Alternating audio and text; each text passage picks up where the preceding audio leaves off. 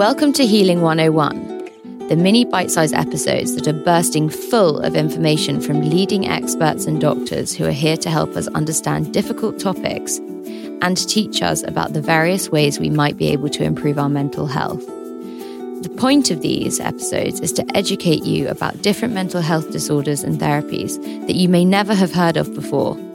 Because ultimately, the more people know, the more people we can help on their healing journeys.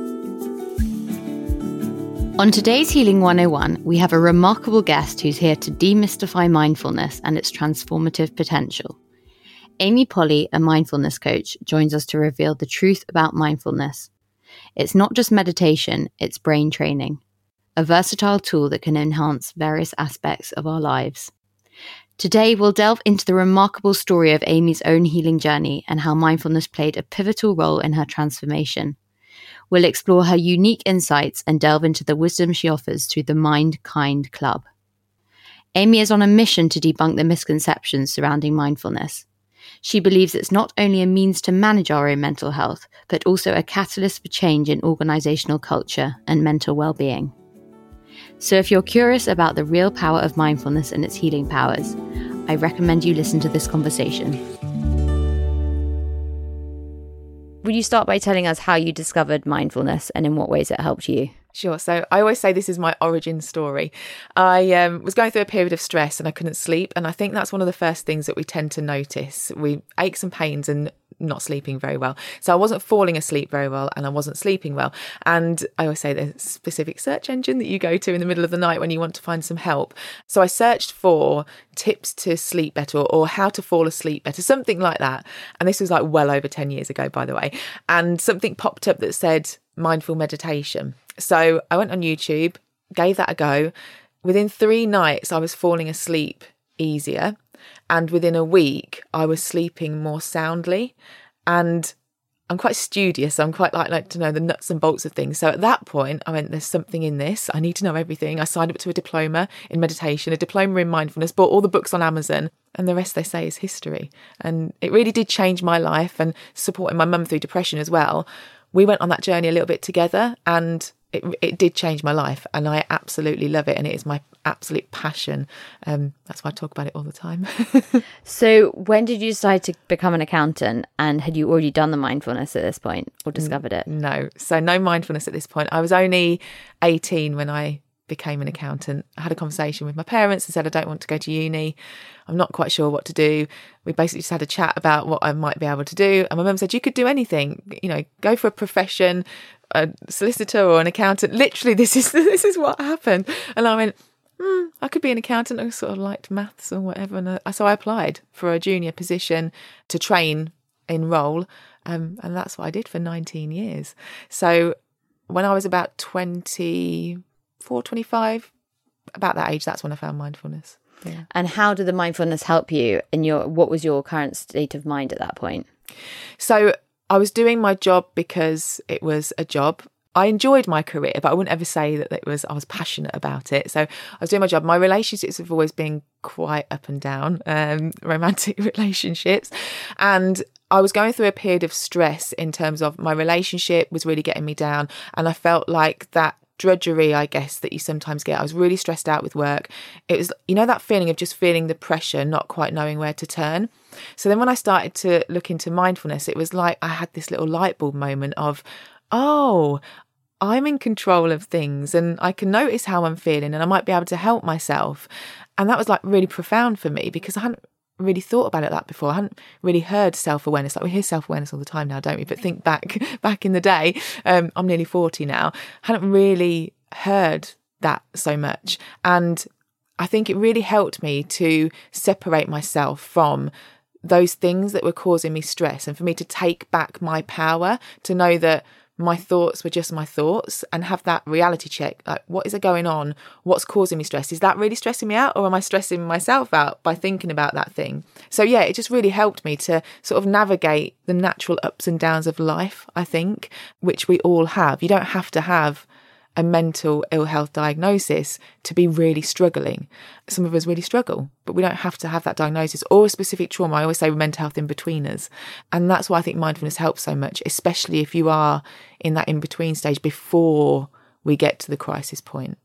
But you decided to stay in accountancy for what, 80, 17, 18 years? Yeah. And so, having discovered mindfulness, say after six years of being an accountant, what then changed? I mean, did your approach to work change? Did your state of mind change? I'm just curious. So the point came many years later. Because as I say, that was my career. And I mean, you all know what it's like. You you go into a career, and that's what you've sort of dedicated your time to. And I was determined that you know I went through and I qualified as an accountant, and then I moved out of practice into industry. And then I moved from industry into the public sector. So I worked in the fire service. So when I learned about mindfulness, it was just for me. And then I started to share that with my mum and maybe with some friends and colleagues. I was never really shy about it, but it was just for me. So I had my practice, I had my meditation in the evening, I had my outlook on life. I felt like I had my mindset shifted, but I just practiced for me for a, for a long time. And then what happened was when I worked in the public sector, your reason for getting up in the morning has changed. You're not there to earn a bottom line anymore. I was there to serve the public. So I was part of a, a cog in a machine that was serving the public. And I think at that point, I realised I like people more than spreadsheets. There is a different way of being. You don't have to be here to be earning a bottom line. You can be of service. And then I was given opportunities. And I think that's one of the things is exploring opportunities and being open to them. And I was. So when my boss said to me, because I think he could see something in me that I was good with people and I'd started managing different departments and he said, Do you want to get involved in the employee engagement work? So I jumped at the chance and got stuck in and absolutely loved it. You know, talking to people, exploring how we could make the service better, the organisation better. And that I think was the catalyst because then I started to look at mindfulness in a different way of how can I share this? This has really helped me. And I'm seeing people with maybe problems that I might be able to help with what could I do? How could I share this? So I think that sort of lit something in me. And then I started to see mindfulness maybe be a bit more accepted because we've moved on a few years. So that was a catalyst. And then when I, after I had my little boy and I went back to work after suffering with postnatal anxiety and being very open about it, we didn't have a mental health and wellbeing strategy. And my boss said to me, would you like to be strategically for mental health and wellbeing? So I jumped at the chance. And that's when I got to learn more about mental health talk to people more about mental health and start to do some training in the mental health arena. And that's when everything changed. After COVID, I thought life's too short. I don't want to be an accountant anymore. I want to follow my passion, and this is my passion. I myself have been sort of handed mindfulness workbooks at various points, and I have to say, like, I, it was almost like the noise was just too loud in my head. And mm. I think, had I had the right person to maybe coach me through it or teach me about it, it would have been much more effective. And I think there's this misconception in society now that mindfulness is a bit, oh, well, you're just mindful of your thoughts and you just observe them coming and going. And I'm sure there's much, much more to it than that. So, will you tell us what mindfulness is yes. and how you teach people about it? I would love to. so many myths and misconceptions. And you even still see, I've seen adverts of things that say, talk about emptying your mind. Like, no one's emptying their mind. That is not the goal. I think that's one of the biggest misconceptions. It's not about emptying your mind. It is about the relationship with what's going on in your mind. So I always explain it like this mindfulness simply means awareness. It simply means awareness. We are all aware all of the time. You can't not be aware. Try to stop being aware right now. You can't do it. The thing is that we're very distracted, and you could be distracted by your phone, you could be distracted by other people, you could be distracted by work, you could be distracted by your thoughts, you could be distracted by your emotions. We're distracted. You can train your brain to be consciously aware. And when you do that, you engage in your prefrontal cortex, you strengthen that. It is like going to the gym for your mind. The more that you practice it, the easier it becomes to do in the moment. But the reason that mindfulness courses are eight weeks is because to create a new habit, it takes you, what do they say, like 66 days or something. It is a practice. You, no one's going to come along and say to you, all right, you want to get a six pack. This is how you do it. Boom, you've got a six pack. It's the same with your mind. Someone can give you all the guidance, but you do have to practice. But the beautiful thing that I think is that everybody can do it. Everybody can do it. You have to find what works for you. And the other thing, the big thing for me is that we have to meet people where they are. So think about your own journey when someone might have handed you that mindfulness book. How is that meeting you where you are? It isn't. You have to understand where people are and go and meet them there. I'm really far on my journey. It'd be really easy for me to forget where someone who is struggling is and to go, oh, well, you just don't pay attention to your thoughts. Somebody who is in a situation that is really difficult right now will not be able to do that. And I don't think people are ever being fake when they're further on in that journey and they're teaching mindfulness and meditation. I just think they forget how difficult it is being, I haven't forgot that bit. And so I try to really meet people where they are, I'm like open the door for them, have those little light bulb moments. And it's really small things like, you will practice mindfulness already. If you go to the gym, if you go for a daily walk, or if you're a bit of a foodie, for example, you like eating and you want to go and have your favourite meal, you are really present with that thing. Maybe it's like your best mates that you like hanging out with, and you actually put your phones down and you're really present with them. We all already practice mindfulness. We just don't often realize it. We think it's this spiritual woo woo thing that we're going to go and do, and we have to take loads of time out to do it. And it's not. It is so much more than just meditation. We can do it every day or we can sit in meditation. And I think that's what people don't quite understand. Yeah, because what I definitely struggle with is the notion that you can empty out your mind. And I think there's this, again, it can be misconstrued with meditation because I think a lot of people, particularly those who suffer with anxiety or anxiety related disorders, the notion of emptying your mind and sitting there is near to impossible. And as you said, you've got to be met where you're at. And I think in the past, when people, for example, have said to me, Oh, you've just got to, you know, really try and just be calm and just sit with it and, and tolerate it and tolerate the anxiety. And you're saying, I can't tolerate the mm. anxiety. I'm about to explode. But how do you help people who are in a really, really anxious state? So there's a couple of things, right? Number one is validation. Absolutely validating someone's experience is hugely important.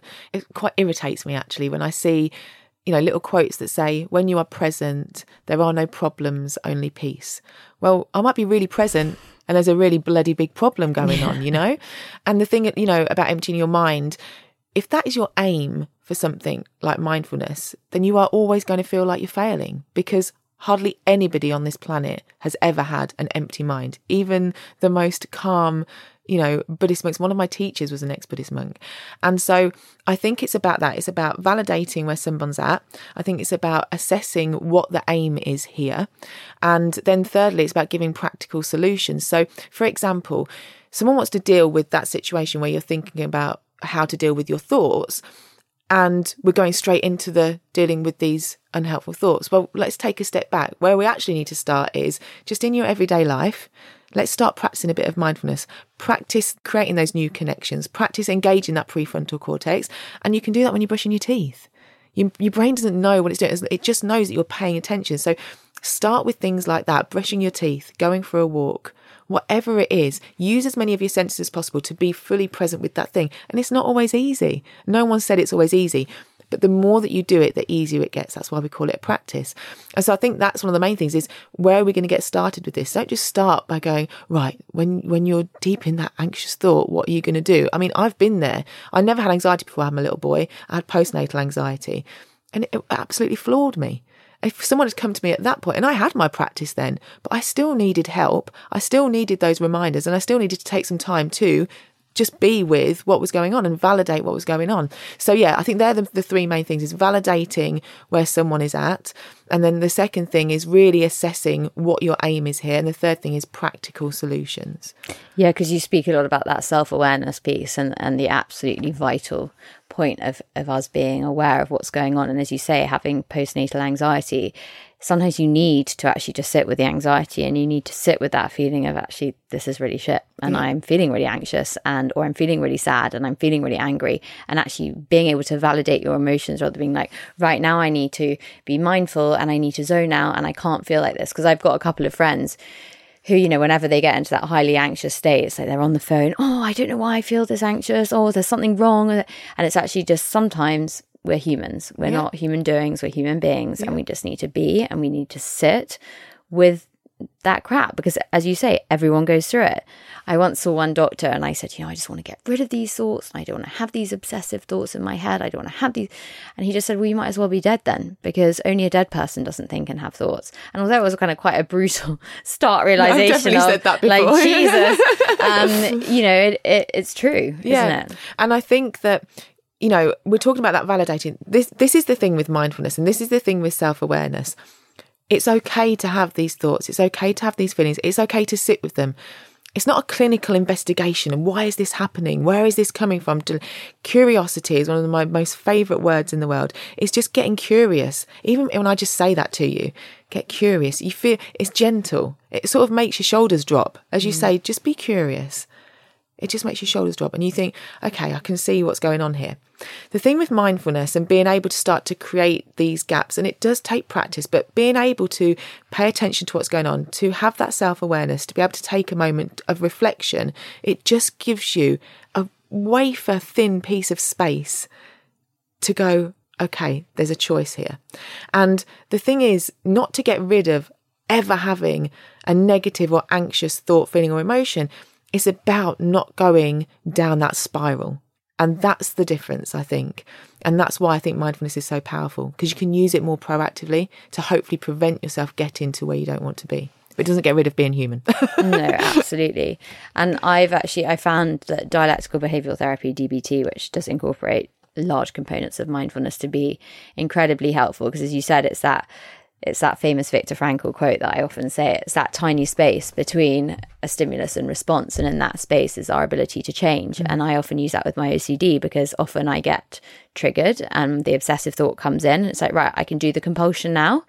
Or I can breathe and I can sit with this for like five, ten seconds, knowing that the curve of anxiety is going to peak and then it will plateau and then it will slowly subside.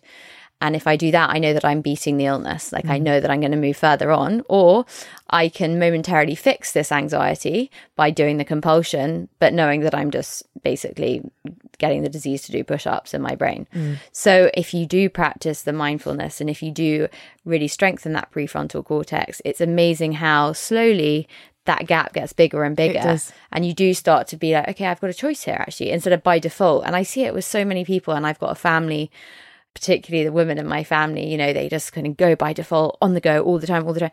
And it's like there's no awareness. Mm. There's absolutely, and it, it's frustrating when you're the you're practicing, so gaining that awareness. But even so, it, it's incredibly interesting to observe those who have gone down the route that we're going down of actually trying to become masters of your mind. Um, but we, and, and we don't haven't. have any help with that, do we? The society that we're in at the moment, a lot of people are on fast forward. We are on the go all of the time. We're very disconnected. We don't have much human connection. And still, there are misconceptions and, you know, myths around things like mindfulness. And so we don't have that support. You know, how are we supposed to do this? We're not teaching it in schools. Another passion of mine is, is trying to get this into schools.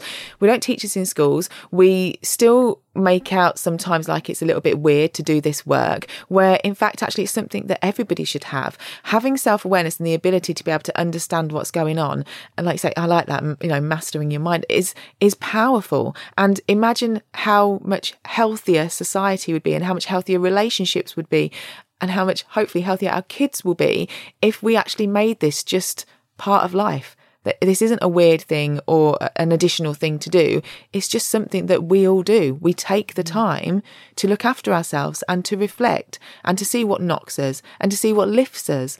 And having all of that self awareness and self reflection is really empowering. And I'm far from blooming perfect, but I feel like I have all of that. Today is a very emotional day for me. My little one's starting school. You know, I've had the end of a relationship and I'm really upset about a lot of things. My, you know, it's hard running a business. There's a lot of emotions there, but I'm really aware of it. So the first thing I did this morning was reach out to a friend because I know that's one of the tools that I have in my toolkit. And then I had a few minutes of breathing meditation before I got on the train to come and speak to you. And it's just little things like that, little everyday things that we can do. It's not this big, you know, woo woo ha ha thing that we have to do. But the thing I always say about mindfulness as well is that you don't only have to use it when things are crap, use mindfulness when things are good. So when you're in a moment that is sunny, or you're in a moment that's joyful, or a moment that's fun, or a moment that's very relaxed or content Use your mindfulness practice in those moments as well. Feel where that is in your body. Get used to feeling those feelings as well. And the other thing I've been talking about recently is the glimmers. So, the opposite to triggers are glimmers. So, we all have triggers, but we all have glimmers, but we have naturally a negativity bias. We know that the human brain has a negativity bias. But we can start to consciously notice our glimmers. So they're the things that lift you. They're the things that do bring a bit of sunshine. They're the things that make you feel good because we're very quick to notice and hone in on the triggers. But why not try and do that with your glimmers as well? And again, it's just that little mindset shift and just a little bit of a perspective shift can really make a difference to your just your everyday life. Hurt to Healing has partnered with Brown Advisory to bring you this podcast. Brown Advisory, a global investment management firm, is passionate about raising awareness of mental health challenges in order to help people thrive in an ever changing world. A big thank you to Brown Advisory for supporting my mission. So, will you tell us a bit about how your teaching works and how you structure your courses? And, and because I've, you know, from your website, it looks like you do a phenomenal amount, and also how you deliver your talks. But you know, everyone always says about niching down. I'm like, hmm, what's that? mindfulness is my mental health is my niche, I suppose.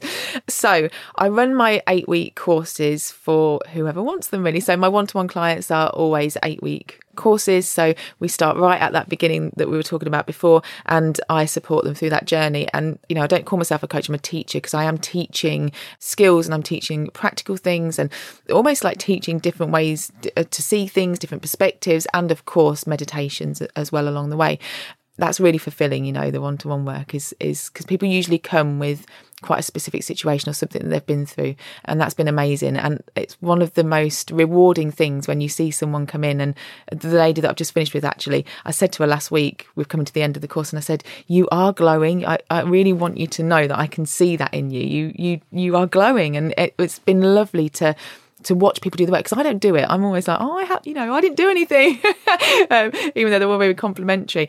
Because people do the work, they just sometimes need someone to hold their hand. So that's been amazing. And then with the corporate stuff, it, it really depends. I do quite a bit of combined workshops around mental health awareness in my pink rebel way that isn't all pastel colours and calm conversations. A bit of mental health awareness. I talk about sort of the work I did in the fire service was very much around the strategy and the action plan, but I talk about that as an organisation and as an individual, um, because I think organisations need to remember that you've got both. You've got a business and you've got people.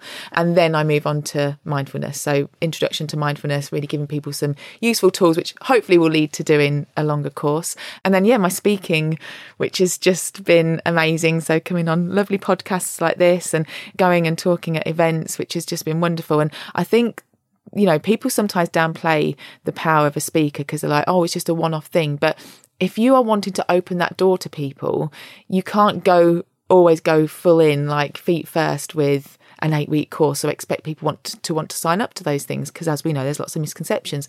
So seeing the light bulb moments for people when you've just given a talk for 30 minutes or an hour is amazing because maybe you've just explained something differently to how someone's heard it before maybe I've just given you homework to go and brush your teeth and pay attention. And people want to come up and talk to you a bit more about that. So the speaking for me has been just as amazing as doing the courses because of seeing those light bulb moments and, and opening that door for people and being the, the gateway drug to more mindfulness and meditation. mm, no, and it's incredible. And your, yeah, work with your business mental health rebellion is just yeah so admirable if i could one day get to that point i'd be oh. yeah very very happy I do think it's hard and it's a real challenge, particularly in those big corporates where you can deal with some I don't want to obviously stereotype, but some pretty stubborn characters who say, well, you know, I am the way I am and that's just it. And if you can open that door for them and give them an insight into living a different way, then and sometimes it doesn't take much, right? So I think about I worked in the fire service for seven years. It is a male dominated environment, and we started having those conversations about mental health. So I've been there, and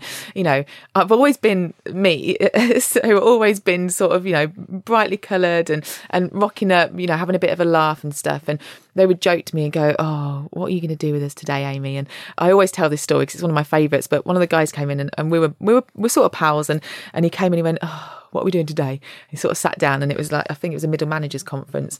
So I did some mindfulness and some meditation. And when he walked out the door, he went, yeah, that was good. That was. You should do it more often. And then, and then off he went, and I was like, winning.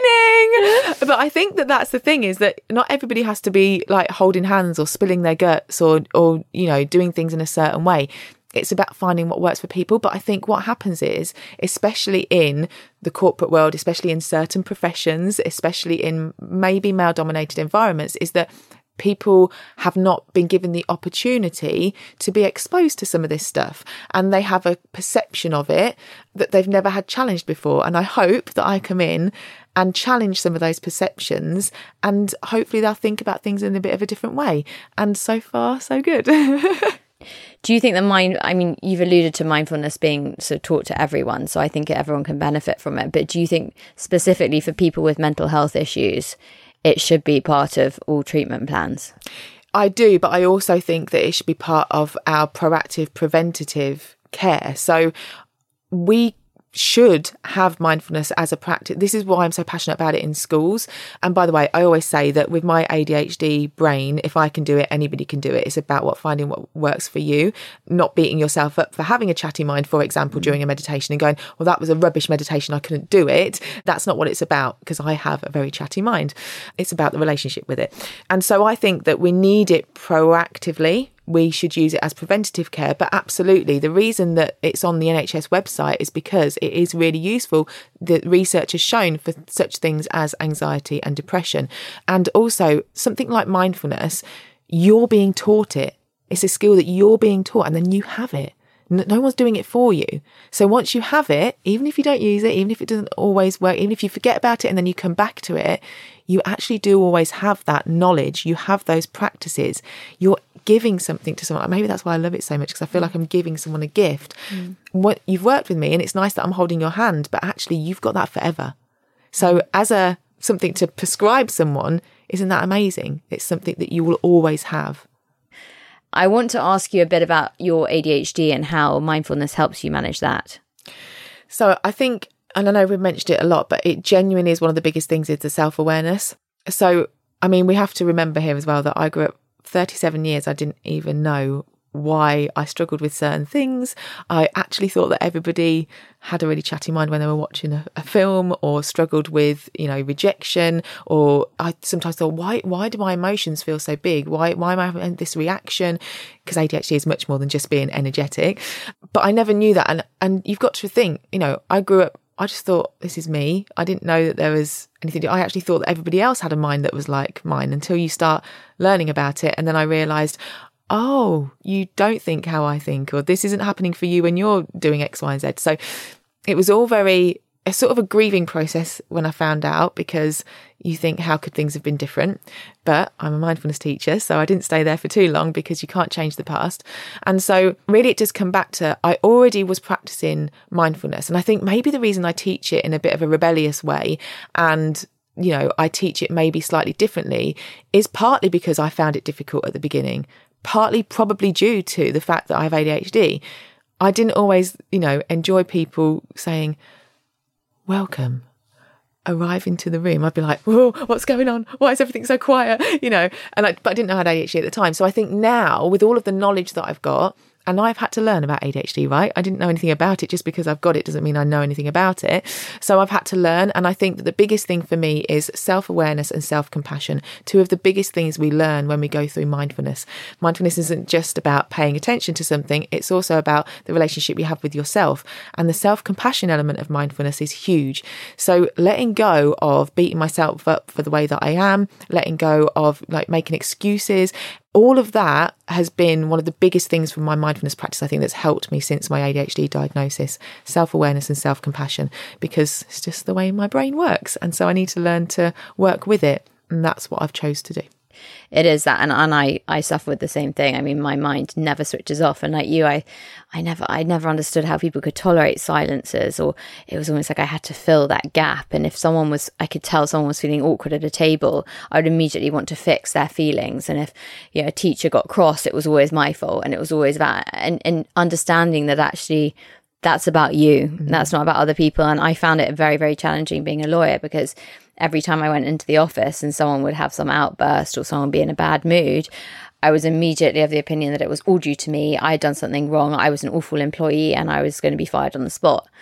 And I think oh. you just, you know, and, and that when you find like minded people, and that's why the podcast has been so incredible for me, is that suddenly like there are so many other people who have the, are wired in the same way and yet we are wired differently to the majority. So it's sort of that fine balance, isn't it? And it and it's just like you said, it's having that self compassion, and it's very hard to tell someone when you're in the thick of a really crippling mental health issue, oh, you've just got to try and have a bit of self compassion. But slowly, slowly, those lights will start going on. And it's like, and I agree with you because it is that thing of we see so much stuff online and even with the best intentions that if you're in something, you just think, oh, oh you know, you, you don't you don't want to see, yeah, self compassion, that's great, but we do still have to talk about these things because it is absolutely true. Again, it just comes back to the delivery and where you're meeting people. But, you know, there's going to be people, I guess, listening to this that are, we're on a spectrum, right, with Amanda. There's going to be some people that go, oh, yeah, I, I need to be better at self compassion. I can do that. Okay, let's look into that. There's going to be some people that are going to be thinking, I can't do that. What is she talking about? All of that is valid it's about now thinking about, okay, so where do we start with that? Uh, but you have to think about that for yourself. Where do you start? And if something makes you feel crap or something is triggering, don't look at that stuff. Don't go with that thing. It's like when I say to someone listening to a meditation, if their voice annoys you, turn it off and go and find another one. Don't grit your teeth and try and get through it. You have to find what works for you. Mm, so true. And it is baby steps.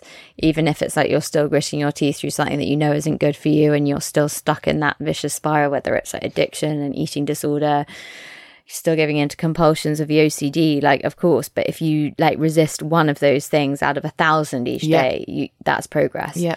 And I think it's really hard, like we were saying earlier about the gratitude. It's just being grateful for being able to do one of those things because tomorrow it might be two, it might not be one, but it's it shows you it's evidence so you can do it. And yeah. as you said, it's that process of reprogramming and rewiring your brain, which is possible. Yeah. And we, but we think that everything needs to be, oh, we're going to make the change, everything's going to be better, and it's all going to be better. You know, when I think about when I was in that really tough time with postnatal anxiety, and at the time, I just felt like every day I was failing. I wasn't getting out of the house, or, you know, is my child happy? Is, and it can be really tempting to go, a couple of things didn't go to plan that day because of my anxiety. Mm. Oh, well, that's been a crap day. But then when I started to take the time to reflect, I'd be like, but actually, I've fed him. I've washed him. I've fed myself. I washed myself. He's gurgling on the floor, happy, playing with a toy. There were still things that I didn't do. There were still things that I felt like I didn't achieve that day. But actually, like you say, it's just finding those glimmers. It's just finding those small little things. You can do hard things. We there's so many people talking about the things that they've done and and then thriving. And I think that that should be inspiration for everybody. Exactly. And I think, yeah, as you said, hopefully you and I are doing work which will inspire people and give people the tools that they need to move forward. Yeah. It's been such a pleasure talking to you, Amy. And I, yeah, I hope that this will be the first of a few conversations on the podcast. And uh, yeah, thank you so much for coming. Thank you. It went so quickly. Thank you. thank you for listening to this episode of Healing 101. Just a reminder that if you're struggling or in need of someone to talk to, please remember to text SHOUT to 85258.